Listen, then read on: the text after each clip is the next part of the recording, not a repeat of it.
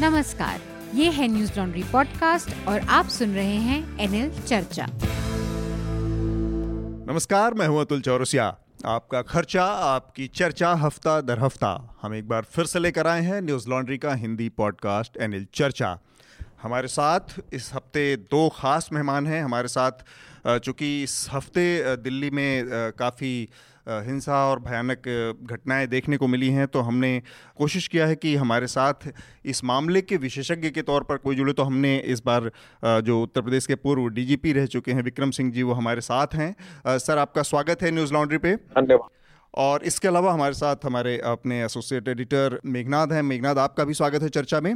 Thank you इस हफ़्ते मेरे ख्याल से चर्चा में ऐसे तो बहुत सारी चीज़ें हैं लेकिन दिल्ली पुलिस की दिल्ली में दंगों की दिल्ली में जो सीए विरोधी और उसके समर्थन में हो रही घटनाएँ हैं इसी के इर्द गिर्द ज़्यादातर बातें हुई हैं और हम कोशिश करेंगे कि इसी के इर्द गिर्द हो। तो जो उससे जुड़े विषय हैं एक बार हमारे दर्शक हमारे श्रोता जो हैं उनको मेघनाथ बताएँ और उसके बाद हम फिर अपनी चर्चा को शुरू करेंगे। तो इस इस बार हमारा एपिसोड जैसे अतुल सर ने बोला वो दिल्ली में नॉर्थ ईस्ट दिल्ली में स्पेसिफिकली जो वायलेंस हुआ उसके ऊपर रहेगा। और इसमें काफ़ी काफ़ी चीज़ें हुई है ओवर अ पीरियड ऑफ़ तीन दिन। ये दंगा जो शुरू हुआ था वो संडे इवनिंग से गर्मा गर्मी हाँ। शुरू हो गई थी। और ये बुधवार तक भी रिपोर्ट आ रहे थे कुछ पथराव, पथराव के और आग जलने के।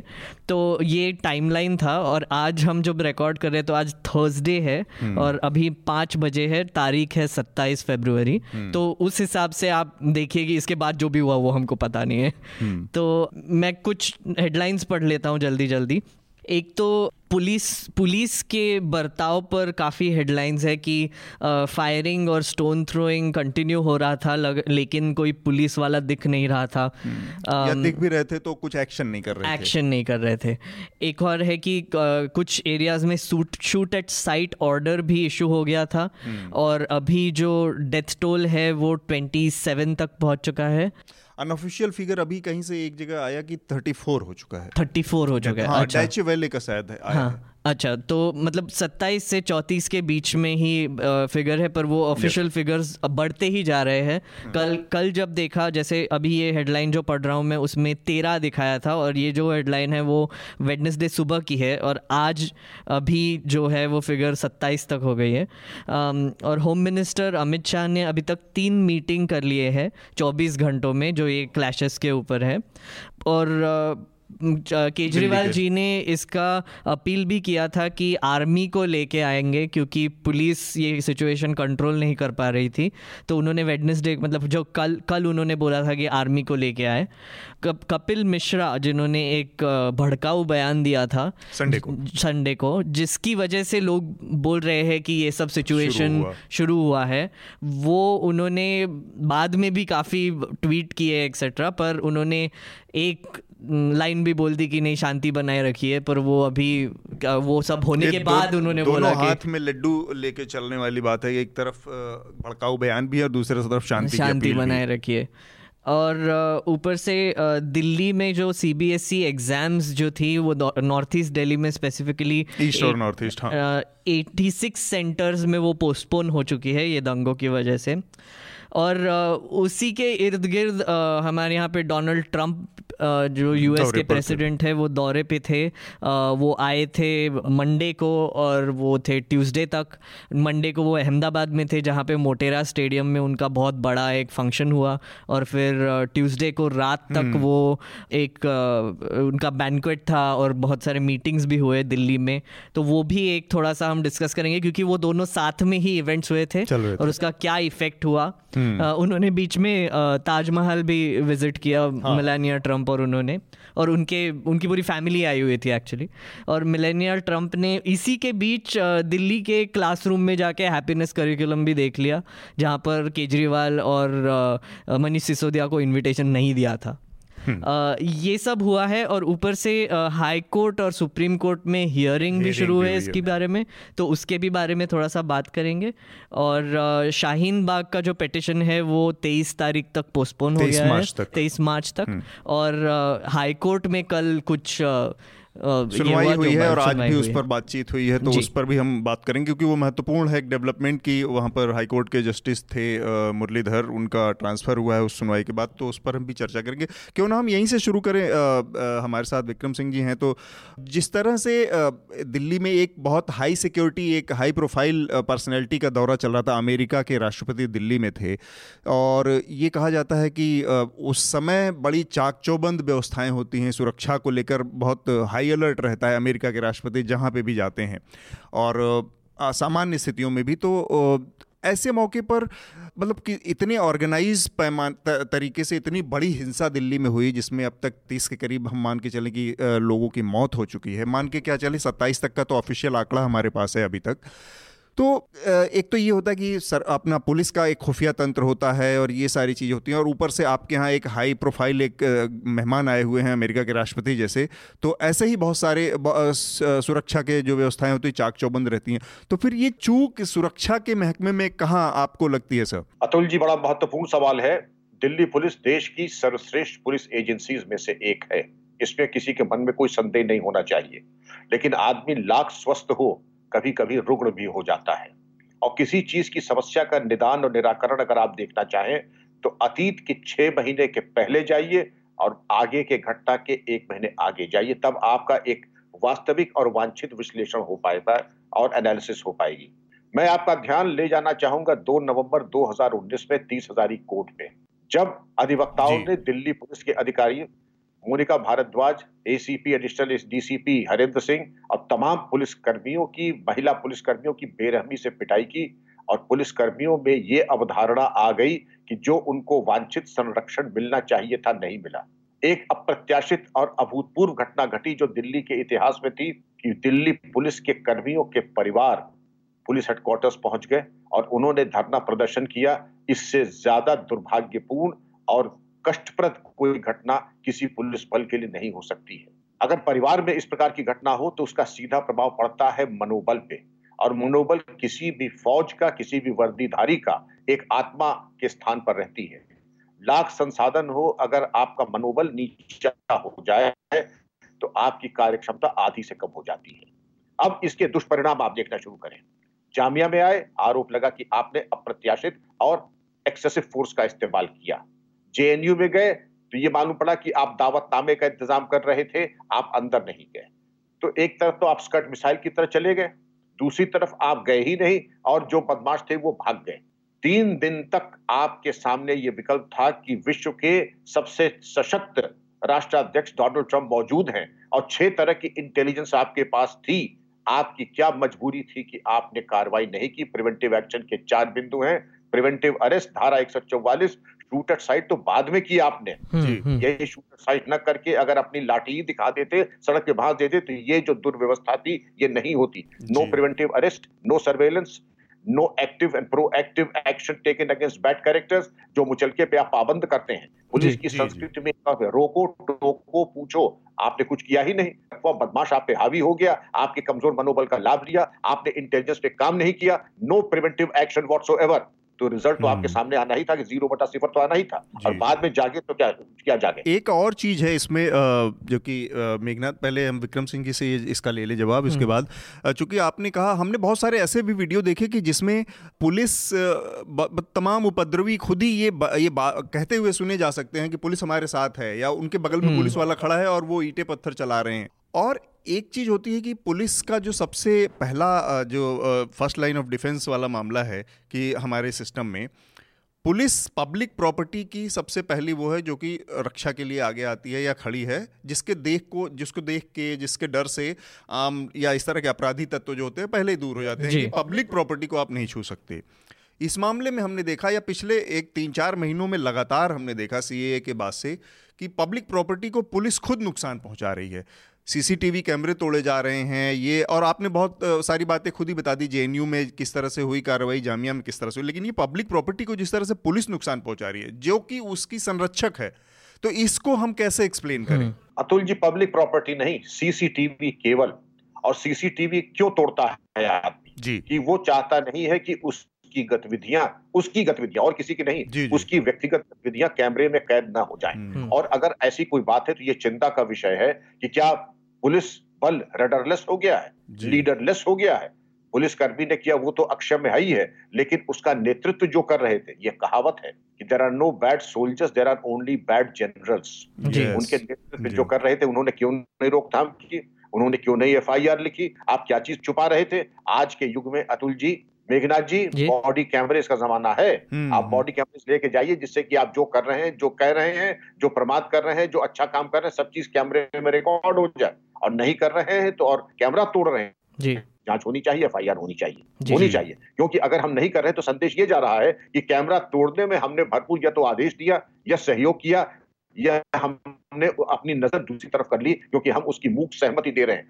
हर हालत में चीज़ आपत्तिजनक है नहीं होनी चाहिए। जी जी और एक और एक और एक्चुअली मैं वीडियो देख रहा था हम्म। जहाँ पे एक्चुअली ये अभी तीन दिन पहले तो हुआ ही हुआ पर उसके पहले भी काफ़ी ऐसे वीडियोस देखने को मिले जहाँ पर पुलिस अपने लाठी को लेके व्हीकल्स पे भी वार कर रही है तो वो तो पब्लिक हम्म। प्रॉपर्टी नहीं वो तो प्राइवेट प्रॉपर्टी भी बेसिकली हम्म। डिस्ट्रॉय कर रहे थे और मुझे ये भी समझ में नहीं आता कि ठीक है आपने सीसीटीवी अगर तोड़ दिया क्योंकि आपकी गतिविधियाँ छुपानी है पर आप डेलिबरेटली कोई गाड़ी को क्यों आप लाठी लाठी से मार रहे हो या फिर आप कोई शीशा क्यों तोड़ रहे हो या फिर आप किसी कुछ कुछ पुलिस वाले तो पत्थर उठा के घर पे हम्म। फेंकते हुए भी दिखाई दिए। अब ये ये मुझे समझ में नहीं आया कि दंगाइयों को कुछ एक्शन नहीं लेना वो एक और बात है पर ऊपर से आप ही दंगाई बन जाना ये भी एक बात है। तो इसमें एक और चीज़ मैं चाह रहा था कि जोड़ा जाए हिस्सा क्योंकि लंबे समय तक आपका अनुभव है पुलिस फोर्स में काम करने का सर। और उत्तर प्रदेश के चूँकि आप डीजीपी रहे हैं तो उत्तर प्रदेश में बहुत सारी ऐसे दंगे फसाद तमाम स्थितियाँ आप हम्म। लोगों ने आपने फेस की हैं तो थोड़ा सा अगर जो पुलिस की कार्यप्रणाली है इस, तर, इस तरह की स्थितियों में उसके बारे में हमारे जो श्रोता हैं या दर्शक हैं उनको थोड़ा सा बता सकें आप कि क्या तरीका होता है प्रिवेंटिव मेजर्स क्या होते हैं जब हाथ से स्थिति निकल जाए तब पुलिस कैसे एक्शन लेती है और अब जब थोड़ा सा शांत हो रही चीज़ें तब पुलिस की क्या भूमिका होती है? थोड़ा सा हमें अगर समझा सके तो हमें ये समझ में आएगा कि दिल्ली पुलिस कितने स्तरों पे चूकी है। हम्म। और अजीब सा अनप्रिडिक्टेबल व्यवहार पुलिस का क्यों? सामान्यतः सब ठीक रहता है। पुलिस बल बड़ा ही अनुशासित बल है। वो संयम रखता है। लेकिन ये संयम और अनुशासन तब समाप्त होने की कगार पे आ जाता है जब एक दो पुलिसकर्मी चुटैल हो जाते हैं और अपना ही खून वो खुद देखते हैं। अपना खून देखने अगर आप इसके आदि नहीं इसका अभ्यास नहीं है या इसके बारे में प्रशिक्षित नहीं है तो एक ज़बरदस्त उत्तेजना प्रतिशोध की भावना आती है। तो इस प्रकार का मनमाना व्यवहार सीसीटीवी कैमरा तोड़ देना प्राइवेट गाड़ी के ऊपर डंडा चला देना जनता के ऊपर अपरिमार्जित मतलब एक्सेसिव फोर्स का इस्तेमाल कर लेना। अब हम आते हैं आपके सवाल का। हम्म। देखिए ये एक कला भी है और विज्ञान भी है। हमारे पूरे जनपदों में जर्नल है जो कि बहुत वेल रिसर्च डॉक्यूमेंट है। प्रत्येक चप्पे चप्पे पर क्या क्या पुलिस बल लगेगा? हर थाना क्षेत्र के बदमाशान कौन है? किसकी ड्यूटी कहाँ लगेगी? अस्पताल कहाँ है? और इसका रिहर्सल और पूरा अभ्यास हर महीने होना चाहिए। हर महीने होना चाहिए। जहाँ कोई कमी रह गई है तो उसको प्लग इन करना चाहिए। दोबारा रिहर्सल होना चाहिए। आप रिहर्सल तो छोड़ दीजिए जरा पता लगा लीजिए। इसके बारे में पुलिस अफसरों को मजिस्ट्रेट्स को मालूम भी है। इंटरनल सिक्योरिटी स्कीम किस चिड़िया का नाम है? हम्म, अगर नहीं मालूम है तो आपने अपने पैर पे कुल्हाड़ी खुद चलाइए अब तीन स्टेजेस होते हैं। सामान्य ग्रीन और रेड। रेड अलर्ट जिसको आप कहते हैं। आपके सामने काले बादल छिचित पे दिखाई पड़ रहे हैं। लोग घर में ईंटें इकट्ठा कर रहे हैं। नाजायज हथियार आ रहे हैं। इसकी इंटेलिजेंस तो हर पुलिस थाने लेवल पे भी आ जाती है कि पेट्रोल पंप छतों पे मिल रहे हैं। ईंट इकट्ठा हो रहे हैं दीवार तोड़ करके ईंटें इकट्ठा किए जा रहे हैं। ये सामान्य चीज़ नहीं है। बहुत बड़ी घटना है। आप एक प्रयोग कीजिए अपने घर के सामने जरा ईट गिरवा लीजिए हम्म। एक रिक्शा। जी। अगले दिन चौकी वाला आ जाए पूछेगा ईंट कहाँ से गिरा है? जी लेकिन। वही अगर बलवाई इकट्ठा करेगा तो इसकी जानकारी अगर हमें नहीं ये मैं मानने को तैयार नहीं हाँ। इसका मतलब आपका ध्यान कहीं और है। तीसरी चीज़ यह है कि आपका पूर्वाभ्यास और प्रशिक्षण जब कभी ऐसी आती है तो पुलिस कर्मियों की प्रशिक्षण पुलिस में बढ़ जाती है बलवा ड्रिल जिसको एंटी राइट ड्रिल कहते हैं। किस स्टेज पर आप ड्रिल की तैयारी करते हैं। न्यूनतम पुलिस बल जो दर्शन है जो फिलॉसफी है मिनिमम फोर्स तो सबसे पहले आप चेतावनी देंगे टीयर गैस फिर चेतावनी देंगे भागने का मौका देंगे उसके बाद वाटर कैनन। उसके बाद वाटर कैनन फेल हो जाता है आप उसके बाद टीयर गैस के बाद चलाएँगे लाठी चार्ज। लाठी फेल हो गई रबर बुलेट वो भी कमर के नीचे। ऐसा ना हो टीयर गैस आप सर पे मार दे तो वो गोली का काम करे। रबर बुलेट आप आँख पे मार दे तो मालूम पड़े कि वो भी फेटल बुलेट हो जाए। हम्म। उसके बाद भी रबर बुलेट फेल हो जाती है तो फिर आप असली बुलेट चलाएँगे लेकिन इस इंस्ट्रक्शन के साथ ये जो व्यक्ति है सब इंस्पेक्टर विक्रम सिंह सामने कमर के नीचे घुटने पर एक राउंड फायर तब उसके बारे में कमांड होगा हम्म। ये नहीं कि जिसके मन में आए ए के फोर्टी सेवन ऑटो मोड पर आ जाए और गोली चलाए ये नहीं होना चाहिए हम्म। Discriminate firing ji indiscriminate firing हर राउंड का हिसाब होना चाहिए और जब हो जाता है फायरिंग हो जाती है और इन हर चीज़ों की वीडियोग्राफी होती है ऐसा अच्छा। ना हो कि अच्छा। बाद में आप कहते हैं कि हमने तो किया ही नहीं पता नहीं किसने बदमाशों में आपस में गोली चल गई और उसके बाद ये मौतें हमारी गोली से नहीं। इन्हीं सब के लिए सीसीटीवी और वीडियोग्राफी का प्राविधान होता है ऐसी समस्याओं में। हम्म, और जनता का चेहरा पढ़ लेना पुराने जो पुलिस अधिकारी हैं जनता का चेहरा पढ़ के ये ऑलमोस्ट एमआरआई और सीटी स्कैन कर लेते थे कि इसकी आँख के पीछे चल क्या रहा है। जी। महत्वपूर्ण बात है ये। जी। तो सर उसके सर एक आधार पर पुलिस अपनी कार्रवाई और प्रिवेंटिव एक्शन करती है प्रिवेंटिव हम्म। एक्शन के बारे में चाहूँगा फिर बाद में बताना जब कभी अगर प्रोग्राम में मौका रहा तो जी जी, जी जी। सर एक एक आपको पूछना था अब आपने जैसे आपने शायद एस्केलेशन बताया कि कैसे कैसे कौन से कौन से स्टेज पे आप पुलिसकर्मी एस्केलेट करते हैं तो इस इस दिल्ली जो दिल्ली में जो दंगा हुआ था अभी जो तीन दिन पहले उसमें हमने ये तो देखा कि पुलिसकर्मी जाके कुछ जगह पे टीयर गैस कर रहे थे। पर आपने बोला उसके बाद वाटर कैनन आता है। तो मैंने तो कहीं वाटर कैनन उनको लाते हुए देखा नहीं। तो और बहुत उस सारे प्रोसीजरल फेलियर्स बहुत और सारे फिर हैं। एकदम न्यूज़ मिलती है कि शूट एट साइट ऑर्डर दे दिए जो एंड का आपका एस्केलेशन का ये स्टेज है। हम्म। तो ये बीच में जो प्रणाली है जो रबर बुलेट्स है और जो हम्म। वाटर कैनन है वो क्यों इस्तेमाल नहीं किए? ये ये शायद सवाल पूछना चाहिए। पूछना चाहिए और ये सवाल महत्वपूर्ण है। हम्म। पहले देखिए ये तो ब्रह्मास्त्र की बात कर रहे हैं। अच्छा पुलिस अफसर ये है कि 24 घंटे ट्वेंटी फोर बाई सेवन काम करता है। थाने के तीन रिकॉर्ड होते हैं। एक होता है एक्टिव लिस्ट यानी उभरते हुए कलाकार। हम्म, जो अब चौराहे पे खड़े होके तीन बटन खोल करके लड़कियों की छीटाकशी करते हैं उनका नाम एक्टिव लिस्ट में आ जाता है। हम्म। अब आते हैं ग्रेजुएशन सेरेमनी पे आ जाते हैं। हम्म। हम्म, इनका नाम होता है वांछित अपराधी जैसे रजिस्टर नंबर टेन रजिस्टर बदमाशान। हम्म, ये शातिर अपराधी जब कभी ऐसे होते पहले दस नंबर वाले जितने इनको आपने सुना दस नंबर वाले इनको राउंड अप करके जेल में भेजो धारा एक सौ इक्यावन सीआरपीसी में। उसके पहले जो एक्टिव लिस्ट वाले हैं उनको भी। उसके बाद जो होते हैं सक्रिय अपराधी रजिस्टर तो तीन श्रेणी में है। Undergraduate graduates and postgraduates अच्छा। आपने एक भी गिरफ्तारी नहीं की। ठीक आपने एक भी गिरफ्तारी प्रिवेंटिव नहीं की जबकि होना ही चाहिए था undergraduate graduate and postgraduate सबकी गिरफ्तारी हो जानी चाहिए थी। जी। जी। और जो तथाकथित जो हमारे नेता थे जिन्होंने भड़काऊ भाषण दिए पाँच पाँच करोड़ के मुचल के ले लेने चाहिए थे इन पे। आपने एक लफ्ज फालतू किया आपकी पाँच करोड़ की संपत्ति हम कुट करके अटैच करा देंगे। हम्म, ये सब हथियार अगर आपने अपना होमवर्क अच्छा कर लिया ये बहुत बड़ी कला है। जी जी, अगर आप इतने कर लिए होते सिर्फ़ 200 की प्रिवेंटिव अरेस्ट और 300 के खिलाफ ये मुचल के आप ले लेते हैं जिसको कहते हैं प्रिवेंटिव एक्शन 107 116 तीन सीआरपीसी में तो आपकी घटना थी कि पुलिस ये वैसे ही थर्रा जाते काँप जाते इनकी हम्म। हिम्मत नहीं होती घर से निकलने की। और basic surveillance security proceeding patrolling कौन ईटा ले जा रहा है कहाँ ले जा रहा है श्रीमान जी जेब में आपकी फूली क्यों है इसमें कौन सा कट्टा कहाँ से आया? जी। जी। तो इसमें एक, एक- एक, और- सारी चीज़ें हैं एक तो प्रोसीजरल लैब्स बहुत साफ़ साफ़ दिख रहा है अ, कि दिल्ली पुलिस ने तो एक स्वाभाविक सा सवाल खड़ा होता है कि ये जो पॉलिटिकल मास्टर्स के इशारे पर काम करने वाला आरोप है, लगातार लगता रहा है। और प्रकाश सिंह है, जो उत्तर प्रदेश के पूर्व आईजी हैं रिटायर्ड हैं, उन्होंने भी इस पर काफ़ी काम किया है कि पुलिस का जो रिफॉर्म है, वो कितने समय से पेंडिंग पड़ा हुआ है पुलिस डिपार्टमेंट का।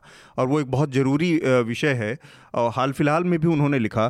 तो मैं ये जानना चाह रहा हूँ मतलब अगर आप विक्रम सिंह जी बता पाएँ कि किस तरह से पॉलिटिकल प्रेशर काम करता है, आता है लोगों के ऊपर? क्योंकि आपका अनुभव है और इस तरह के पॉलिटिक्स अपने हिसाब से काम करती है, अपने राजनीतिक नफ़े नुकसान को देखती है। लेकिन एक इंस्टीट्यूशन की इंटेग्रिटी उसका सम्मान, उसको बचाने की ज़िम्मेदारी जो लीड कर रहा है, उसकी भी बनती है। लेकिन यहाँ पर दिल्ली पुलिस के चीफ या ये लोग पूरी तरह से नदारद रहे, उनको ऐसा लगता है कि कोई अपने इतने बड़े इंस्टीट्यूशन की, जिसके बारे में आपने कहा कि देश की सबसे सक्षम पुलिस पुलिस बल है, सबसे इक्विप्ड है और बहुत स्मार्ट है, उसने उस उस सम्मान को बचाने की दिशा में कोई किसी तरह का प्रयास नहीं किया, दिखा ही नहीं दूर दूर तक। और पिछले तीन चार महीनों में लगातार घटनाओं में दिखा। पुलिस के ऊपर या आपके रहते किसी आप अगर किसी घटना को या किसी राजनीतिक दबाव का एनेक्डोटल एक, एविडेंस उदाहरण हमें दे पाएँ कि आप लोग कैसे निपटते थे उससे। और क्या होना चाहिए? मतलब जो नए पुलिस बल के लोग हैं कि कैसे इससे निपटे? पुलिस का राजनीति का दबाव तो आएगा ही आएगा। वो तो अपनी राजनीति करेंगे ही। हमको कैसे अपना घर बचाना है? उन्नीस सौ छानबे में प्रकाश सिंह बना भारत सरकार का मुकदमा सुप्रीम कोर्ट में दायर हुआ। जी। दस साल बाद 2006 में उस पर निर्णय आया। सात बिंदु पे सुप्रीम कोर्ट ने व्यवस्था दी कि इस पर कार्रवाई प्रत्येक राज्य करे। भारत का सर्विंग मुख्य न्यायाधीश कहता है कि what can I do when the state chief ministers are not cooperating with me इससे ज़्यादा दुर्भाग्यपूर्ण स्थिति क्या हो सकती है कि चीफ जस्टिस ऑफ़ इंडिया असहाय होकर कह रहा है कि पुलिस रिफॉर्म पुलिस रिफॉर्म क्यों नहीं हो रहा? कभी आपने इस पे सोचा मेघनाथ जी अतुल जी? हम्म। जी। क्योंकि हमारे राजनेता कहते हैं जिस दिन पुलिस रिफॉर्म हो जाएगी तो हम राजनीति करना बंद कर देंगे। हमारी राजनीति की जड़ और संग बुनियाद सड़ी गली पुलिस व्यवस्था के ऊपर है अठारह सौ इकसठ की। क्योंकि ये सड़ी गली व्यवस्था जिस दिन ठीक हो जाएगी तो थाने चौकी से चलने वाली राजनीति जो उन्नाव के सेंगर साहब के ज़रिए चलती थी वो सब हो जाएगी बंद। जी जी। चाहता है नहीं राष्ट्र की इच्छा शक्ति नहीं है। अब ये विकल्प नहीं का अनिवार्यता है। अब राजनीतिक दबाव। ऐसा बल और ऐसा पुलिस अधिकारी ढूंढना मुश्किल है जिसके ऊपर राजनीतिक दबाव न पड़ा हो राजनीतिक दबाव दो तरह के होते हैं। एक तो सही काम कीजिए कि साहब इसमें एफ़ नहीं लिखी लिख दीजिए। हमारा काम है हम करेंगे। एक होता है नाजायज। नाजायज में भी 19-20 की कोई बात हो कि डकैती में 10 लोग हैं हम ये चाहते हैं कि साहब 10 में से दो नाम निकाल दिए जाएँ। हम्म। अगर बेगुनाह हो तो निकाल दिए जाएँगे। हम्म। बेगुनाह हो तो निकाल दिए जाएँगे। गुनहगार होंगे तो अगर और कोई वो भी आ जाएँगे। जी। क्योंकि घोड़ा घास से दोस्ती करेगा तो खाएगा क्या? हम्म, हम्म, दो तीन चीज़ों में हाँ दो तीन चीज़ों में उदारता स्वर्गवासी पिताजी भी कह देंगे तो नहीं होगा। नेताजी नेताजी भूल जाइए। हम्म। स्वर्गवासी पिताजी कहेंगे नहीं होगा। और उसमें माफ़ी का खाना नहीं होता है। अगर अपराधी की पैरोकारी की ये मान लीजिए अगली बार नेताजी मैं रियल लाइफ में बता रहा हूँ आपके खिलाफ भी धारा 120 भी क्रिमिनल कॉन्स्पिरेसी या कि आप बहुत बड़े हिमायती और मददगार हैं डकैतों के। हम्म, कहीं ऐसा ना हो कि आपके खिलाफ भी चार्जशीट हो जाए नेताजी जी ज़्यादा करना भूल जाइए आप। कोई सही काम हो मैं तब उठूँगा दफ्तर से जब आपका काम हो जाएगा। हम्म, और अगर नाजायज दबाव डालेंगे तो दो ही विकल्प हैं। अगर मुझे अपनी कुर्सी से बहुत ज़्यादा दबाव लगाव है तो मैं उनके जायज़ नाजायज बातें ज़रूर मानूँगा क्योंकि मेरा स्वार्थ उसमें निहित है। लेकिन अगर मुझे जरा सा भी स्वाभिमान होगा तो ये कहते हैं ना कि एक इज्जतदार पूर्व डीजीपी होना भूतपूर्व डीजीपी होना ज़्यादा चाहे बनिस्बत एक समझौता करने वाले एग्जिस्टिंग डीजीपी महत्वपूर्ण बात कही आपने। बिल्कुल बिल्कुल। हाँ, एक एक और मेरा इस पे इससे थोड़ा सा जुड़ा हुआ सवाल था कि जो भी अ, हमने अभी जो लैप्सेस देखे या फिर जो भी बर्ताव देखा अ, दिल्ली पुलिस का तो सर आप अगर हमको बता सकते हैं कि इसके बाद इंक्वायरी का प्रोसीजर कैसा होगा? अगर जो भी आप जैसे बोल रहे कि पॉलिटिकल दबाव तो है ही है पर अगर फ़िलहाल अगर कोई सुप्रीम कोर्ट ने बोल दिया कि जो दिल्ली पुलिस का जो बर्ताव था उसका इन्वेस्टिगेशन हो या इंटरनल कमिटी हो तो वो कैसे इन्वेस्टिगेशन हो सकता है? और जो पुलिस कर्मी है जो ये प्रॉपर्टी डिस्ट्रॉय करते हुए या फिर सीसीटीवी डिस्ट्रॉय करते हुए दिखे थे उन पे कैसे एक्शन लिया जा सकता है? या फिर कोई एक्शन लिया भी जा सकता है या नहीं? देखिए दो तीन तरीके हैं। एक तो हर पुलिस रेगुलेशन में ये प्राविधान है कि जब कभी आप बल प्रयोग करें तो उसकी जाँच होनी चाहिए और मजिस्ट्रेट के द्वारा पुलिस के द्वारा नहीं क्योंकि आप अपनी जाँच खुद नहीं कर सकते। हैं जी। वो जाँच मजिस्ट्रेट करेगा। और इसकी जाँच होनी चाहिए। कहीं भी अगर यूज़ ऑफ़ फोर्स हो, भले ही लाठी चार्ज हो that has to be inquired into by a magistrate दूसरी चीज़ ये है कि अगर ऐसा कोई गंभीर प्रकरण है, बहुत संगीन आरोप है तो उसकी जुडिशियल इंक्वायरी के बारे में सरकार रिकमेंड कर सकती है सरकार का काम अन्यथा कोई अगर कोई एनजीओ जनता का व्यक्ति जाता है कोर्ट में तो कोर्ट भी ऑर्डर कर सकता है कि इसमें जुडिशियल इंक्वायरी की जा सकती है। ये तो निहित प्राविधान है पुलिस रेगुलेशंस में और इसके अलावा इंटरनल विजिलेंस में भी ये तमाम व्यवस्थाएँ हैं कि आप इसको कर सकते हैं। लेकिन जो तमाम मिसडिमिनर सामने आते हैं कोर्ट ने कोई टिप्पणी एडवर्स कर दी सुप्रीम कोर्ट ने भी की है तो उसके बारे में भी एक इंटरनल जाँच होती है कि इसके बारे में दोषी कौन है और क्या कार्रवाई करें। जी। आपने जितनी उदारता हो सकती थी सब दिखाई। पुलिसकर्मी जब घायल हुए थे दो नवंबर को ये उम्मीद की जाती थी कि वरिष्ठतम अधिकारी जा करके जो चुटैल थे, उनसे जाके मिले, उनके दर्द को समझे, उनसे मिले। ये दंगे के पहले और बाद में मोहल्ला डिफेंस सोसाइटी एक बनती है। मोहल्ला सुरक्षा समितियाँ, जिसमें हिंदू, मुसलमान जो मुअज्जिज लोग होते हैं, वो मिलते, जनता से आह्वान करते जनता में क्या शिकायत है, पुलिस में भ्रष्टाचार है, पुलिस गश्त कर रही है, बदमाशों की प्रति उनका रुख कठोर है कि नहीं है, वो शरीफों को तंग तो नहीं कर रही है, इन सब की जानकारी होती है। आप लोग जरा पता लगा ले कि मोहल्ला डिफेंस सोसाइटी की बैठक कितने वर्षों से नहीं हुई है। तो जब संवादहीनता की बात आ जाती है तो ये समझाता कि पुलिस वो है जो कहीं चाँद पे या मंगल ग्रह पे है, हमारे यहाँ कभी कभी आती है। तो जब संवादहीनता की स्थिति उत्पन्न हो जाती है, जब हम अपने परिवार से ही नहीं मिल रहे हैं, जबकि उतनी ठुके पिटे थे हम जब जनता से ही नहीं मिल रहे हैं और अजीत डोवल एनएसए को आना पड़ता है आप समझ लीजिए कि सिस्टम में कितनी गिरावट आ चुकी है। हम्म। ये, ये महत्वपूर्ण चीज़ सर आपने कही। अजीत डोवल एक ये एक राजनीतिक मसला था राजनीति से शुरू हुई बात थी और बेहतर ये होता कि राजनीतिक प्रक्रिया के तहत इसको सुलझाने की कोशिश की जाती सी का ही मुद्दा ले लिया जाए। लेकिन एक एक नौकरशाह को उतारना मैदान में जब शांति स्थापना की स्थिति बनी आई हम्म। या उसकी नौबत आई जब सब कुछ हाथ से निकल गया ये मतलब पूरे हमारे राजनीतिक सिस्टम मैं आपकी टिप्पणी लेना चाह रहा हूँ बस कि ये कितनी इस जिस गिरावट की ओर इशारा किया आपने वो एक शर्मनाक स्थिति की तरफ़ इशारा करता है कि राजनीति के अंदर वर्तमान समय में इतनी भी जिसको कहते हैं कि एक एक मोरल ताकत नहीं है नैतिक बल नहीं है कि वो सामने जाए कि एक लगाई हुई आग जिसमें 40, 30, 35 लोगों की मौत हो चुकी है उसको रोकने के लिए एक पहल कर सके। एक ब्यूरोक्रेट को भेजा गया ऐसे मौके पर। क्या अच्छा होता? हमारे माननीय सांसद हमारे माननीय विधायक निर्वाचन होता है तो सब वहीं डेरा डाल लेते हैं। हम्म। और जब खून बहता है तो वहाँ जाना ज़रूरी नहीं समझते हैं आप। आपके तोहरे मापदंड आपकी बातों को इसीलिए हमारे यहाँ कहा जाता है। क्षमा कीजिएगा कि एक विचारक ने कहा है राजनीति मनुष्य की सबसे नग्न अवस्था है। हम्म। आप कभी ठुल्ला कह दें और हम्म। बाद में आप माला माल कर दें जरा एक बार तय कर लीजिए अगला ठुल्ला है या आपकी जो है दया का पात्र है। हम्म। आप आपको निर्णय करना पड़ेगा क्योंकि जो आदमी कोई चीज़ भूलता नहीं है आपने वर्षों पहले जिन शब्दों का और जिन वचन आभूषण आपने जो प्रदान किए थे उसको सजा करके कहीं ना कहीं मन मस्तिष्क से वो अभी उतरा नहीं और न उतरेगा ता ज़िंदगी। सोच समझ करके अपने शब्दों का चयन किया करें। जी। जी और एक एक बहुत इंटरेस्टिंग सी चीज़ एक्चुअली देखने को मिली कि ये एन एस डोवाल का जो पैराशूट करना जो है वो कश्मीर में भी देखा हमने हाँ। कि वो डोवाल जी पहुँच गए वहाँ पे लोकल्स के साथ बिरयानी खाने लगे एक्सेट्रा कल भी हमने देखा कि डोवाल जी पहुँच गए वहाँ पे और उन्होंने फ़िलहाल कुछ खाया नहीं छोला भटूरा वगैरह वो बट पर फिर भी वो पहुँच जो गए वहाँ पे उन्होंने हाँ उन्होंने लोगों से बात की और काफ़ी वीडियोज़ आए उसमें कि लोग आ रहे थे उनको और बोल रहे थे कि हमें बहुत डर लग रहा है अब हम क्या करें? दो दिन दो तीन दिन से सो नहीं पा रहे और ये नहीं हो रहा है एक्सेट्रा और उनका बस कहने का यही बात है अब फिर नहीं होगा। हम्म। लग अब अब ये ऐसे फिर से नहीं होगा। पर आई मीन मतलब तुम्हारा आने का पॉइंट ही क्या है, फिर? बेसिकली तुम आए ही क्यों हो? क्या hmm. क्या आपको बेसिकली दिखाना है कि वहाँ पे आप आके आपने किया क्या? वहाँ पे आपने क्या इंटेलिजेंस ब्यूरो लाया अपना?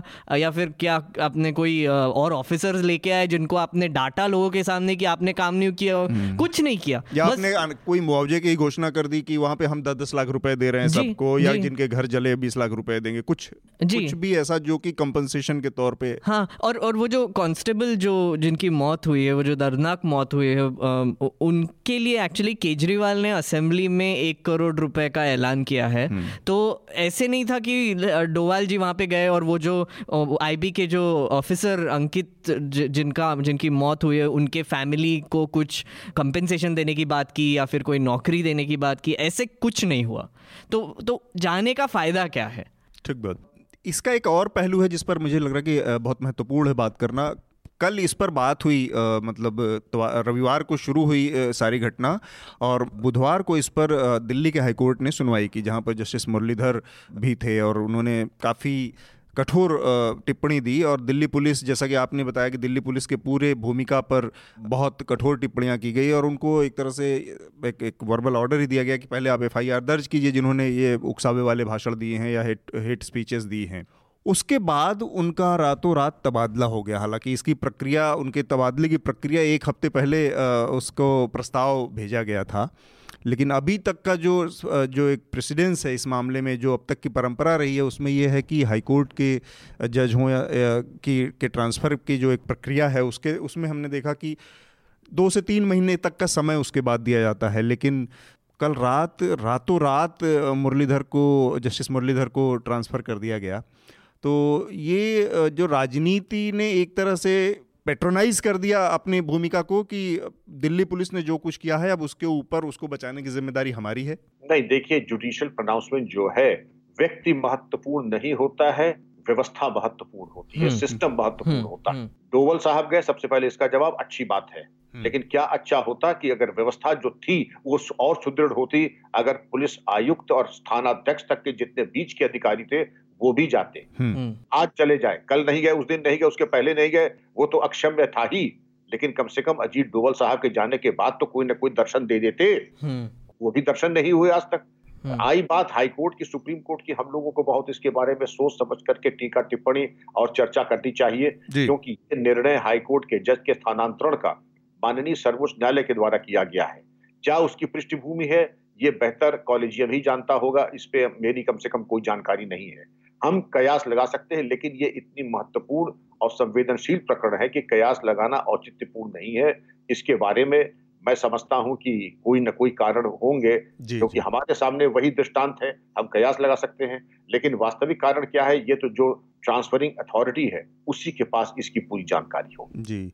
एक और घटना हुई है, मुझे लग रहा है कि ये पूरे हमारे समय के जो दो महत्वपूर्ण जो एक इंस्टीट्यूशन हैं, एक तो जुडिशरी और दूसरा पुलिस दोनों के ऊपर लगातार सवाल उठते रहे हैं।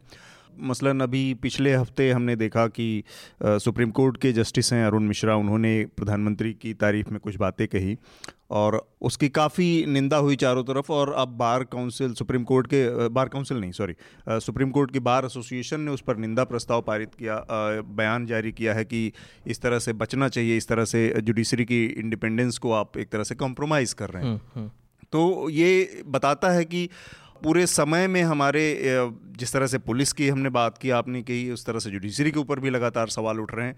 और इस पूरी स्थिति ने मिल के एक एक अजीब से माहौल का निर्माण किया है, जिसमें पच्चीस तीस लोगों की जान भी जाना बहुत बड़ी बात नहीं है। तो इसलिए ये सवाल मुझे बहुत महत्वपूर्ण लगा कि रातों रात किसी जज का ट्रांसफ़र कर देना एक और महत्वपूर्ण चीज़ थी जो पुलिस वाल के मामले से ही जुड़ी थी हाँ एक एक एक्चुअली इंटरप्ट करना चाहूँगा क्योंकि हाँ. आपने जो अब जो सर भी बात कर रहे हैं आप भी बात कर रहे हैं तो हमारे एक हम एक्चुअली हमारा जो यूट्यूब पे जो ये शो जाता है उसमें हमको काफ़ी कमेंट्स मिलते हैं और हम्म। हम पढ़ते रहते हैं तो इसमें विकास गुप्ता जी ने भी इस पे ही एक्चुअली पूछा था कि अगली चर्चा में क्या आप नेशनल इंस्टीट्यूशंस का जो डिग्रेडेशन हुआ है हाँ। उसके बारे में बात कीजिए। तो आई थिंक हाँ, ये पॉइंट हाँ। बहुत रेलेवेंट है।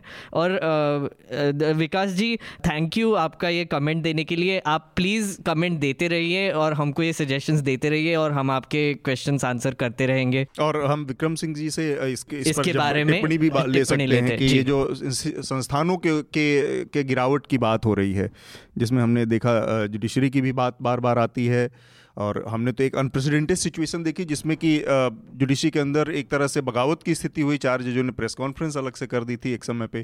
तो ये जो गिरावट है इस पर सर आपकी क्या टिप्पणी है? देखिए सबसे पहले तो अंतर मंथन होना चाहिए। दूसरे की गिरावट की चर्चा बाद में करें। पहले अपनी गिरावट और अपने विभाग की गिरावट की चर्चा करें। जी। हम्म, हम्म, और इसका हर चीज़ का उत्तर शब्दों में नहीं होता है। कभी कभी किस्से कहानियों की किवदंतियों से भी होता है। ठीक बात है ठीक बात है। प्रश्न का उत्तर मैं देता हूँ। जब हम लोग सर्विस मैं सर्विस में आया था उन्नीस सौ चौहत्तर में तो हम लोग को जो शिक्षा दी गई थी तो हमारे जो इंस्ट्रक्टर्स थे उन्होंने जो परेड ग्राउंड में शिक्षा दी और जो क्लासरूम में शिक्षा दी अब ब्यूरोक्रेट जिसमें हाई कोर्ट जज भी शामिल हैं हाँ। Are suppose to be anonymous अच्छा। मतलब आप जो है पर्दे के पीछे से काम करें बहुत सार्वजनिक जीवन में आने का कष्ट न फरमाएँ। जी। जी। बहुत ज़्यादा टीका टिप्पणी करना बहुत ज़्यादा उन विषयों में जाना विशेषकर राजनीति के ऊपर चर्चा करना किसी ब्यूरोक्रेट को शोभा नहीं देता है। जी। जी। एक दूसरी चीज़ आप क्षमा करेंगे मैं उन्हीं शब्दों का किसी भी चीज़ का रूपांतरण ओरिजिनल के साथ न्याय नहीं करता मैं वही शब्द कहूँगा जो मेरे उस्ताद ने मुझको बताए थे। हम्म।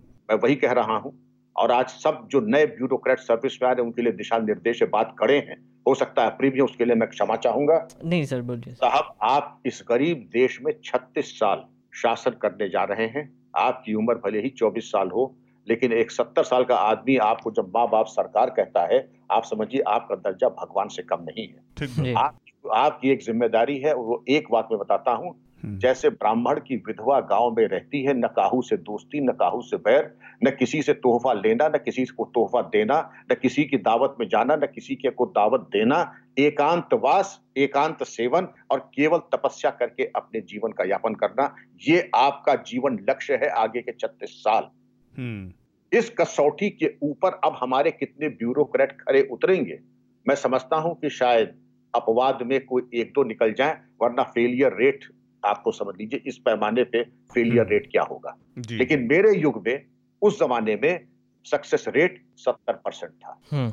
ठीक बात। सर और एक हाई कोर्ट में तो निन्यानवे परसेंट था सुप्रीम कोर्ट में तो साठ परसेंट था हम्म। हम्म। सर एक एक्चुअली ये इसी पे मैं थोड़ा सा आपको काउंटर भी करना चाहूँगा हम्म। कि आप आप जो बोल रहे हैं जैसे तपस्वी जीवन जो ब्यूरोक्रेट को जीना चाहिए पर अभी जो बदलते समय में अभी जो हम अभी जो रह रहे हैं जो इंटरनेट की दुनिया में रह रहे हैं ये काफ़ी ट्विटर फेसबुक ट्विटर फेसबुक जो भी हाँ। है बहुत डिफ़िकल्ट सा हो गया है जो जो तपस्वी जीवन जो जीना बोलते हैं वो बहुत डिफ़िकल्ट सा हो गया क्योंकि मेरे भी काफ़ी दोस्त है जो अभी आई ऑफिसर बन गए आईपीएस हम्म। ऑफिसर्स बन गए मतलब बहुत संभव नहीं है कि उस लालच से बच पाएँगे आप फेसबुक पे ना जाएँ आप ट्विटर पे ना जाएँ। एक एक दायरा बन जाता है फिर वहाँ पर एक, और, एक और ये भी लालच होता है टिप्पणी करते रहें। एक ये है कि जैसे अभी मेरा एक दोस्त है वो अभी एक आईआरएस ऑफिसर है। हम्म। उसने अभी एक फेसबुक स्टेटस डाला था वो दिल्ली का ही रहने वाला है। उसने जब ये दिल्ली के दंगे देखे जो भी हुआ वो तो अभी अभी यहाँ पे पोस्टेड है नहीं, पर उसके माँ बाप ने जो मतलब मेंटल ट्रॉमा जो उन्होंने सहन किया तो उसकी भरभराहट में उसने फेसबुक पे ये डाला कि मैं दिल्ली में बड़ा हुआ हूँ पर मेरा ही शहर जलते हुए देख के मुझे बहुत बुरा लग रहा है और जो भी पॉलिटिकल पार्टी अभी जो राज कर रही है और जो एक्चुअली उनके बॉसेस भी है हम्म। उन्होंने जो सिचुएशन बना के रखा है उसे वो बहुत गलत लग रहा था तो उसने उसकी वेदना जो है वो फेसबुक पे डाल दी अब ये तो एक है कि ब्यूरोक्रेट्स को स्ट्रिक्ट ऑर्डर दिया जाता है कि गवर्नमेंट के बारे में कुछ बोलना नहीं चाहिए हम्म। ये नहीं करना चाहिए वो नहीं करना पर अभी जो हम समय में रह रहे हैं उसमें हमारे पास इतना ईजी एक आउटलेट है ये सब फ्रस्ट्रेशन एक्सप्रेस करने के लिए। तो सर आप क्या क्या ये कहेंगे कि मेरा जो दोस्त है उसने गलत किया? मैं ये कहूँगा मेघनाथ जी ट्विटर फेसबुक तो एक बहुत बड़ा इंस्ट्रूमेंट है। जी। और क्या रामकृष्ण मिशन के हमारे साधुगण जो पूजनीय है वो भी रहते हैं। लेकिन आपके हाथ में एक चाकू है आप चाहे तो फल काटे दूसरे को स्टैप कर सकते हैं। जी। फेसबुक और ट्विटर का इस्तेमाल आप सतोगुण में रह सकते हैं रजोगुण में रह हम्म। सकते हैं और तमोगुण में रह सकते हैं। इसी फेसबुक पर आपके वेद वेदांत और धर्म ग्रंथों का आदान प्रदान होता है। हम्म। और इसी फेसबुक पे अगर हम आ जाए रजोगुण पे तो डेटिंग साइट्स के बारे में चर्चा होती है। और इसी पे हम जरा तमोगुण में आ जाएँ तो पोर्नोग्राफिक साइट्स भी आ जाती हैं। ये तो विकल्प आपका है कि आपने चयन क्या किया है। हम्म। स्वस्थ चयन करें ट्विटर और फेसबुक भी बहुत अच्छे प्लेटफॉर्म्स हैं सूचना के आदान प्रदान के लिए खैरियत लेने के लिए और तमाम चीज़ों के लिए। हम्म। गड़बड़ कहाँ होती है? तेज बहादुर यादव सिपाही बीएसएफ उसने ले जाकर के अपनी थाली ले जाकर के दिखा दी ये देखो ये खराब खाना दिया जा रहा है। जी। हमारे सिस्टम में ये अलाउड नहीं है। मीडिया। में जाना कोई शिकायत है अपने अफसरान से कहिए जाकर के मीडिया में चाहे सोशल मीडिया हो प्रिंट हो इलेक्ट्रॉनिक नहीं जा सकते। और अगर गए तो लेने के देने पड़ सकते हैं। तो इस जो मर्यादा है हमारे कॉन्डक्ट रूल्स हैं जो कानून है उसको करें। ये कहीं मना ही नहीं है। आप फेसबुक पे रहिए मैं भी फेसबुक पे हूँ लेकिन हम्म। मैं खुद नहीं मैं केवल अपनी रिसर्च और अपनी एकेडमिक्स के बारे में चर्चा करता हूँ। मैं कभी कहता हूँ कि साहब यहाँ पे जो है गोली ज़्यादा चल के कम चल। आपकी वेदना है आप वेदना के बारे में सकारात्मक बात कर सकते हैं कि अगर यहाँ पर हम थोड़ा डिप्लॉयमेंट पहले कर लेते प्रिवेंटिव अरेस्ट कर लेते हम थोड़ा रिहर्सल कर लेते फायरिंग प्रैक्टिस और अच्छी करा लेते हम जो माइनॉरिटीज के मोहल्ले थे वहाँ पर कॉन्फिडेंस बिल्डिंग मेजर कर लेते कॉन्फिडेंस बिल्डिंग मेजर्स यही होते हैं कि शांत समिति का गठन हो जाता। ये सकारात्मक चीज़ें ये होनी चाहिए थी। हम्म। कि हम आलोचनात्मक बातें न करके सकारात्मक बातें करें कि जो कि मुफीद हो जनता के लिए भी और हमारे डिपार्टमेंट्स के लिए भी।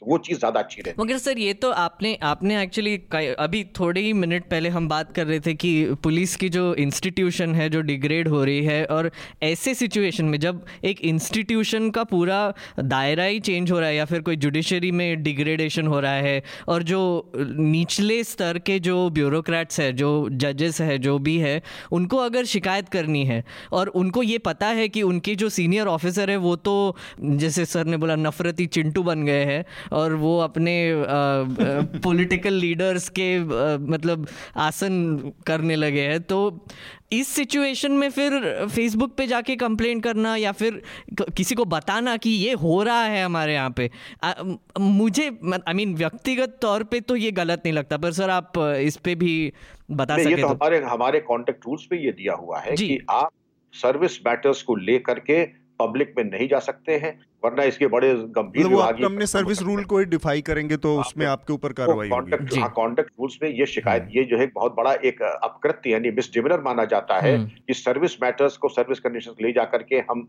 पब्लिक प्लेटफॉर्म पे प्रिंट मीडिया में इलेक्ट्रॉनिक मीडिया में बल्कि हमारे लिए ये भी मनाही है सर्विंग ऑफिसर्स के लिए कि वो मीडिया से बात ही नहीं जो अभी मैं मुझे वैभव आप दोनों ने दिया है यही वैभव अगर एस डीजीपी उत्तर प्रदेश में किया होता तो अब तक सस्पेंशन आ चुका होगा। तो इसीलिए हम लोगों ने बहुत चालाकी की कि हम लोगों ने कहा कि जो लोग रिटायर हो चुके हैं और उनसे बात की है तो ज़्यादा ज़्यादा जानकारियाँ भी मिलेंगी हमें। थोड़ा सा पॉलिटिक्स की भी बात करें। एक जब से ये पूरा मामला शुरू हुआ तो दिल्ली में अभी हाल ही में एक नई सरकार बनी है अरविंद केजरीवाल की और उन्होंने फिर से दोबारा से बहुत एक बहुत बड़ी मेजोरिटी हासिल की है।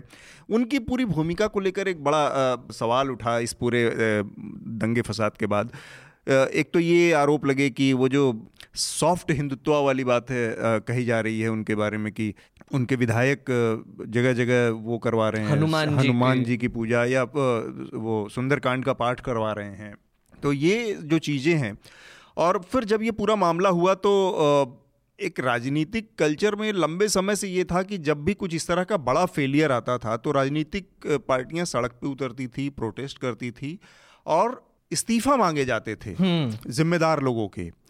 पहली बार ऐसा हम देख रहे हैं कि एक पार्टी जो एक एक एक मोमेंट से निकली है उसके नेता जाके गृह मंत्री के साथ फ़ोटो खिंचवा के और फ़ोटो ऑफ़ दे के इतने प्रसन्न हो गए कि इसके अलावा और कोई बात ही नहीं हुई। तीन दिन तक वो शांत पड़े रहे उसके बाद। तो अरविंद केजरीवाल के लेवल पे जो दिल्ली में जो एक फेलियर है उनका आम आदमी पार्टी का वो जो बात कही सुनी जाती थी विपक्षियों द्वारा कि ये भारतीय जनता पार्टी की बी टीम है। एक्चुअली इस पूरे प्रकरण के बाद ऐसा लग रहा है कि उनका उनकी पूरी जो भावभंगिमा है काम करने की शैली है वो बी टीम जैसी ही बन गई। कि वो इस्तीफे की मांग तो दूर सड़क पे उतरने की बात तो दूर उसी में लगे पड़े थे कि जैसा जैसा बीजेपी चाह रही थी उसी उसी की भाषा में पीछे पीछे वो भी उसको समर्थन दिए जा रहे थे। देखिए राजनीति मेरा विषय नहीं है। जी। राजनीति में मेरी कोई रुचि है राजनीतियों के बारे में चर्चा भी नहीं करना चाहिए।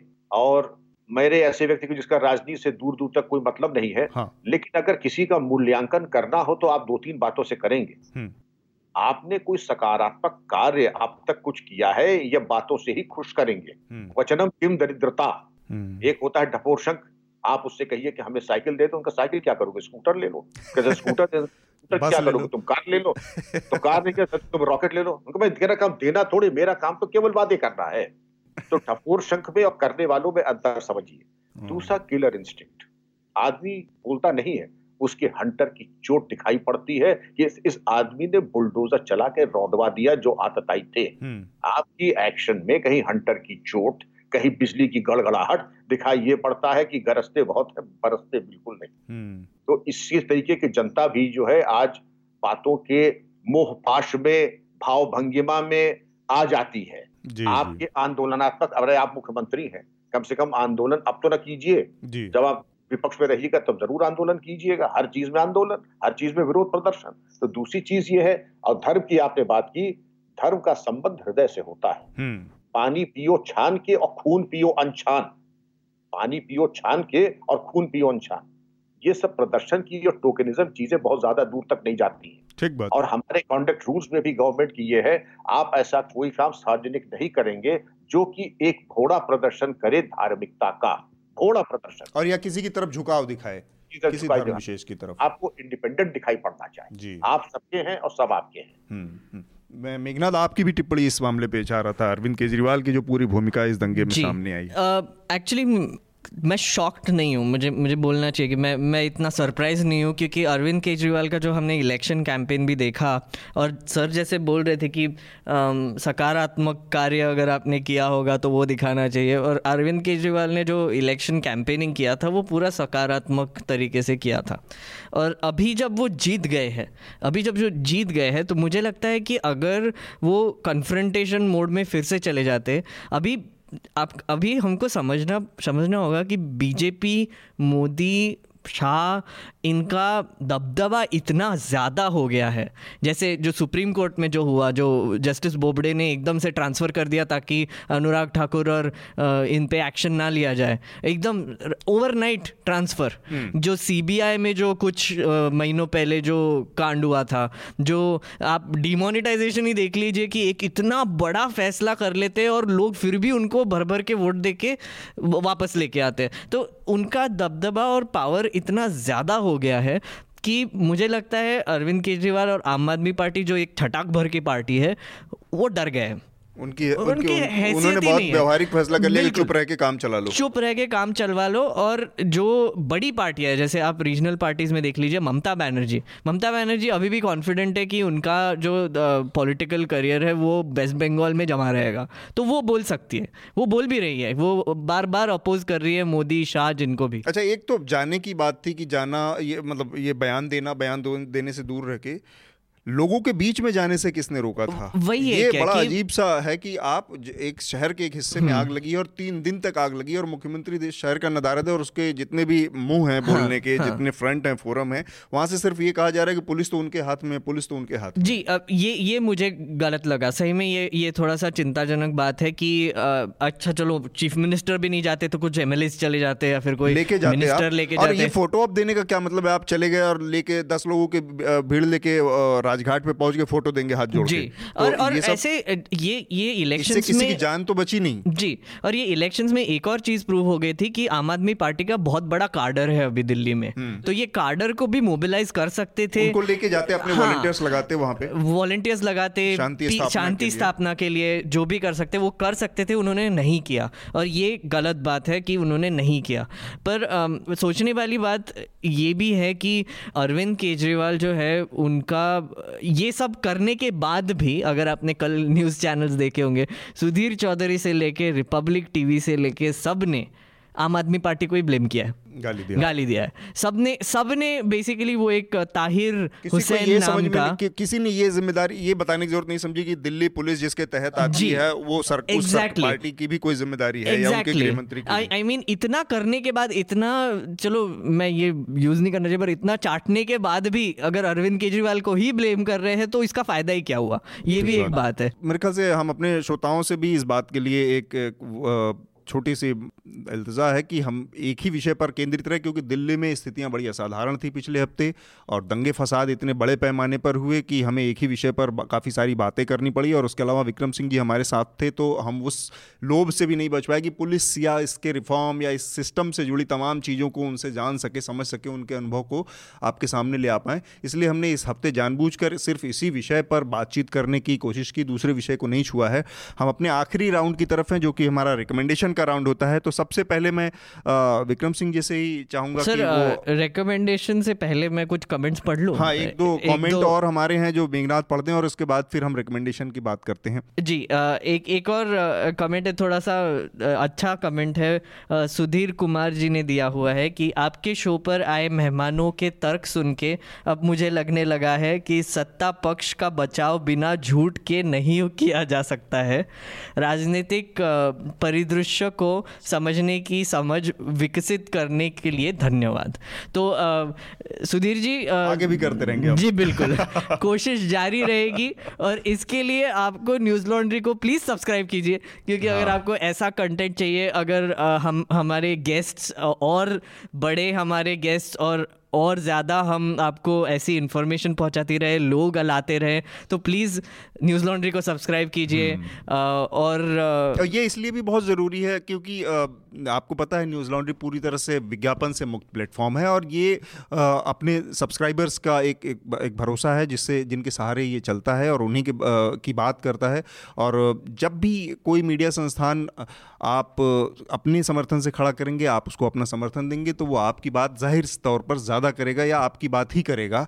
बसर बजाय किसी कॉरपोरेशन के या किसी पॉलिटिकल पार्टी की बात करें तो इसलिए भी न्यूज़ लॉन्ड्री को सब्सक्राइब करें और बढ़िया जर्नलिज्म या और भी कोई कुछ ऐसे प्लेटफॉर्म है जिनको आप पसंद करते हैं और जो बढ़िया जर्नलिज्म करते हैं, उनको सपोर्ट करें ताकि आपके समर्थन से मीडिया खड़ा हो। जी, और एक एक बात मैं कहना चाहूँगा सर से भी एक्चुअली इसके टिप्पणी चाहूँगा कि ये जो दंगे हुए थे अभी जो तीन दिन में दंगे हुए थे हमारे सब रिपोर्टर्स ग्राउंड पे थे। वो स्टोरीज हॉस्पिटल्स में थे वो ग्राउंड पे जाके लोगों से बात कर रहे थे जो खतरनाक सिचुएशन था एक्चुअली और मुझे तो फ्रैंकली डर लग रहा था कि हमारे रिपोर्टर्स को कुछ हो ना जाए। आयुष तिवारी अयान शर्मा वीना नायर अनुसुईया ताहिर मोहम्मद ताहिर ये सारे हमारे रिपोर्टर फ़ील्ड में फ़ील्ड थे में और थे। ऐसे ऐसे दंगा प्रभावित इलाकों में उन मोहल्लों में जहाँ आग लगा दी गई जहाँ तबाह तबाहियाँ हुई और हैं। और इस बार हमको ये बहुत ज़्यादा देखने को मिला कि इंडिपेंडेंट मीडिया के जो लोग हैं जो यंग जर्नलिस्ट है वो सब ग्राउंड पे पहुँच गए थे कितना भी खतरा दिखे पर वो सब स्टोरीज लेकर आ रहे थे। कुछ और बड़े मीडिया चैनल के जैसे एनडीटीवी इवन रिपब्लिक टीवी के भी लोग पहुँच गए थे इंडिया टीवी के भी लोग पहुँच गए पत्रकारों थे। के ऊपर हमले भी बहुत हुए हैं इस मामले में। कई सारे हमने एक स्टोरी भी की है जिसमें बहुत सारे पत्रकारों को हमले भी झेलने पड़े। एक एक दूसरी तरह की स्थिति है कि अब एक समय था कि इस तरह की बुरी स्थितियों में लोग मीडिया के पास भरोसा लेके पहुँचते थे कि हमारी पुलिस में सुनवाई नहीं हो रही हमारी नेताओं में सुनवाई नहीं हो रही और कहीं नहीं हो रही शायद मीडिया से बात करें तो हमारी सुनवाई हो जाए। अब पहला निशाना मीडिया बन गया है, ये एक बदलते हुए समय की सच्चाई है। तो हम मेरे ख्याल से और एक, एक, कोई टिप्पणी हो महीना नहीं तो फिर हम रिकमेंडेशन की बात करें। नहीं मेरा मेरा हो गया। तो रिकमेंडेशन ले लेते हैं सबसे पहले विक्रम सिंह जी से। Okay. मैं मैं रिकमेंडेशन देना चाहूँगा कि मुझे एक किताब जो मेरे जीवन को रूपांतरित जिसने किया है जी। Complete works of Swami Vivekananda ये। दस वॉल्यूम में है बड़ी सस्ती है। और अगर इतना अवसर नहीं है तो चार छोटी छोटी पुस्तकें हैं। अच्छा। राजयोग कर्मयोग ज्ञान योग भक्ति योग ये मुश्किल से 25-25 रुपए किताब है और हर रामकृष्ण मिशन पे मिलती है अमेजोन फ्लिपकार्ट पे मिलती है। जी जी। अगर आपका आध्यात्म रुचि है अगर आध्यात्म में रुचि नहीं है लेकिन ये सेल्फ इंप्रूवमेंट की भी किताबें हैं। ये सेल्फ इंप्रूवमेंट की किताबें हैं। हम्म, और दूसरे अगर आप अगर आई में तो जेसिका स्टर्न की एक किताब है छह सौ रुपए की है और आई की है। दूसरी एक आईएसआई के ऊपर है अगर जो लोग आईएसआई पे पढ़ना चाहते हैं उसके ऊपर भी एक बहुत अच्छा पब्लिकेशन है आईएसआई के ऊपर पढ़ना चाहे। और अगर इतिहास में जाना चाहें हम्म, तो सर जदुनाथ सरकार की दो किताबें मैं रिकमेंड करूँगा। एक औरंगज़ेब और दूसरी शिवाजी। तो आपको पूरा परिदृश्य आपको समझ में आएगा तो इतिहास आध्यात्म और तात्कालिक मैंने तीनों के बारे में पेश किया है। ये मेरे मुझे बहुत ही अच्छी ये पुस्तकें लगी हैं। ठीक बात सुन मेघनाथ आपका रिकमेंडेशन क्या होगा इस हफ़्ते? मैं एक साइंस फिक्शन का रिकमेंडेशन देना चाहूँगा। अ, अगर आपने पढ़ा नहीं होगा तो आइजैक आसिमोव के कुछ एक फाउंडेशन सीरीज़ है। वो मैं रेकमेंड करना चाहूँगा। मेरी one of my favourite science fiction series है वो और अ, मैं अभी वो दूसरी बार भी पढ़ने की कोशिश कर रहा हूँ। तो वो एक है और मैंने फिर से 1984 पढ़ना शुरू कर दिया है। क्योंकि अ, पता नहीं क्या हुआ कि मुझे लगा कि अभी जो सिचुएशन है उसको पर्सपेक्टिव देने के लिए फिर से एक एक बार 1984 पढ़ी जाए तो वो भी मैंने फिर से पढ़ना शुरू कर दिया है। और एक एक एक एक्चुअली मैं एक शो रेकमेंड करना चाहूँगा आपको जिसका नाम है एन एल टिप्पणी जो अभी मेरा फेवरेट शो होता जा रहा है जो अतुल सर हमारे होस्ट करते हैं। तो वो हम वो मुझको हर हफ़्ते कुछ नए शब्द देते हैं ठीक है? पहले हफ़्ते उन्होंने मुझे एक शब्द दिया नफरती चिंटू। ठीक है? और मैं अब ये सब जगह यूज़ कर रहा हूँ। अब दूसरे हफ़्ते उन्होंने मुझे एक शब्द दिया ठन ठन गोपाल। तो तो मेरी हिंदी भी इम्प्रूव हो रही है अच्छे अच्छे शब्द भी मिल रहे हैं और प्लीज़ वो शो देखिए। थैंक यू तो देखो कैसे शर्मा गए। अ, मेरा रिकमेंडेशन है एक the Polis Project dot com करके वेबसाइट है उस पर जर्नलिज्म से जुड़ा एक लेख है सुचित्रा विजयन का। जर्नलिज्म एज जिनोसाइड तो जर्नलिज्म के बहुत सारे चेहरों पर और विशेषकर जो एक्सपीरियंस हैं इस तरह के चाहे वो रवांडा का जिनोसाइड हो या उसका एक पर्सपेक्टिव जर्मनी से जोड़ते हुए तो एक बहुत डीप थॉरो पीस है।